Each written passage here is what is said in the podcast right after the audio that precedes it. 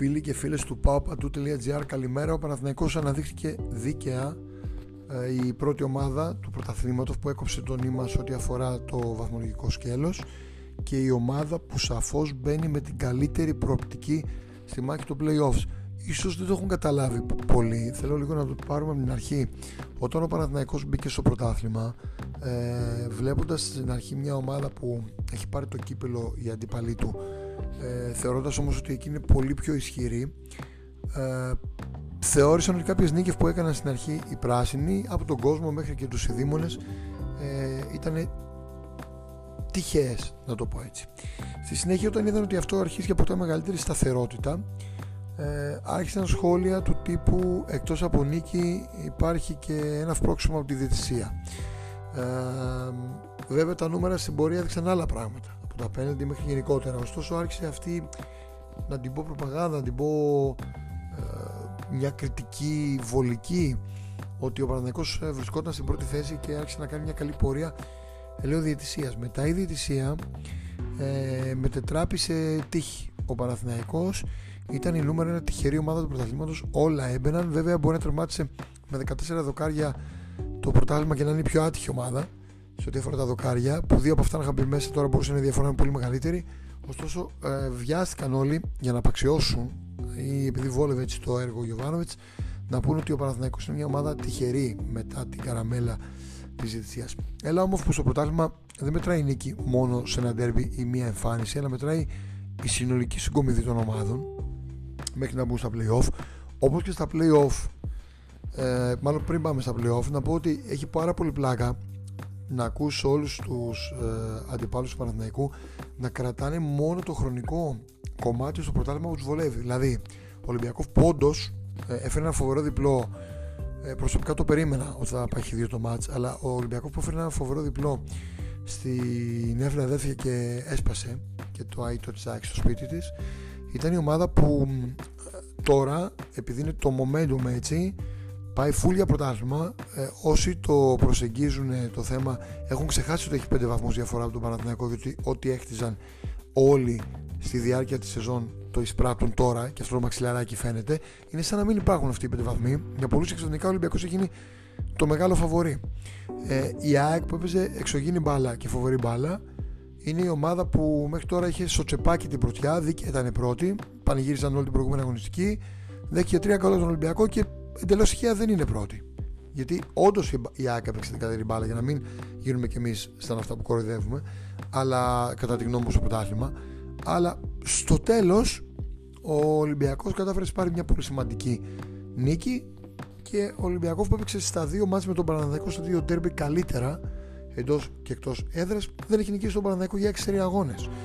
Ε, στο πρωτάθλημα λοιπόν κάποια στιγμή θα καταλάβουν όλοι ότι μετράει η συνολική συγκομιδή, το να μην χάνεις τα τέρμπι, αλλά δεν είναι μόνο τα τέρμπι, το ότι δεν παίρνεις πρωτάθλημα μόνο τα τέρμπι. Πάμε να δούμε τώρα τι έχει γίνει. Γιατί αν το πάμε και έτσι, ο Ολυμπιακός έχει πάρει μία νίκη στα τέρμπι όλη τη χρονιά. Έτσι. Οπότε, γιατί να μπει με καλούς ιονού στη διαδικασία του playoff; Ε, ή ο Παναθηναϊκός που είναι από ομάδες που δεν έχει χάσει τα τέρμπι γενικότερα, τι γίνεται; Τέλος πάντων, ο καθένας, δεν πάση θέλω να το πω, ο Λουτσέσκου κρατάει τη διετησία της Αθήνας, κρατάει ό,τι τον βολεύει για να δείξει ότι η ομάδα του είναι καλύτερη και ότι πηγαίνει ως μέγα φαβορή.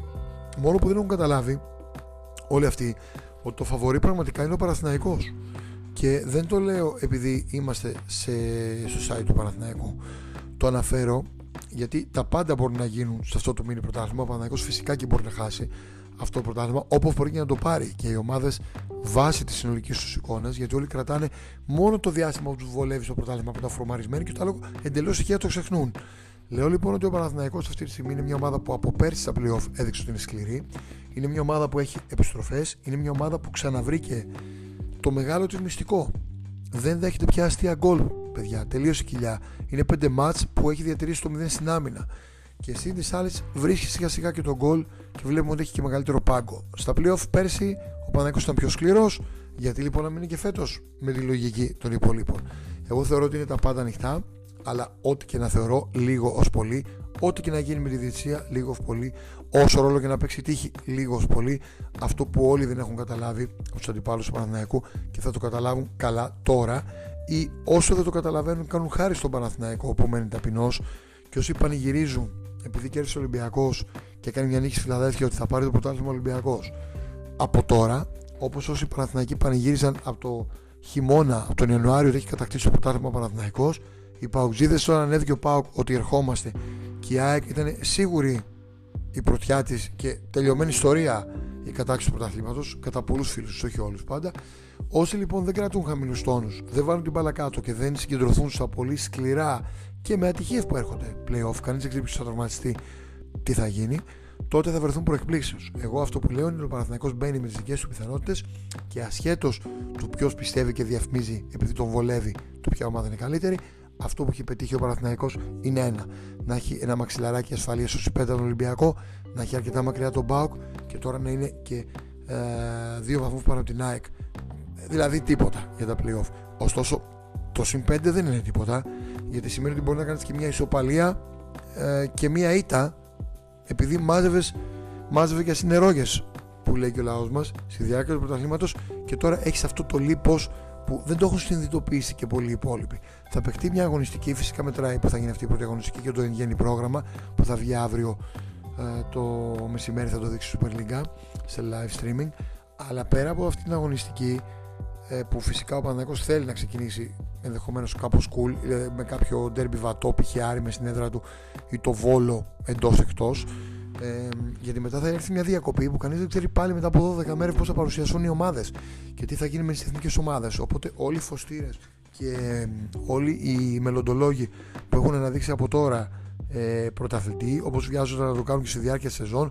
Όπως έλεγαν όλοι, ο Παναγενικό αποκλείεται να τερματίσει πρώτος, αλλά έλα που τερμάτισε. Όλοι αυτοί οι ξερόλες καλό να κρατήσουν την μπάλα κάτω, γιατί κουράστηκα απλά να διαβάζω και να ακούω ότι εμείς το έχουμε και είναι δικό μας και ερχόμαστε με μία νίκη. Και εντελώς τυχαία να ξεχνάμε όλες οι υπόλοιπες αποτυχίες που έχουμε κάνει όλη τη χρονιά.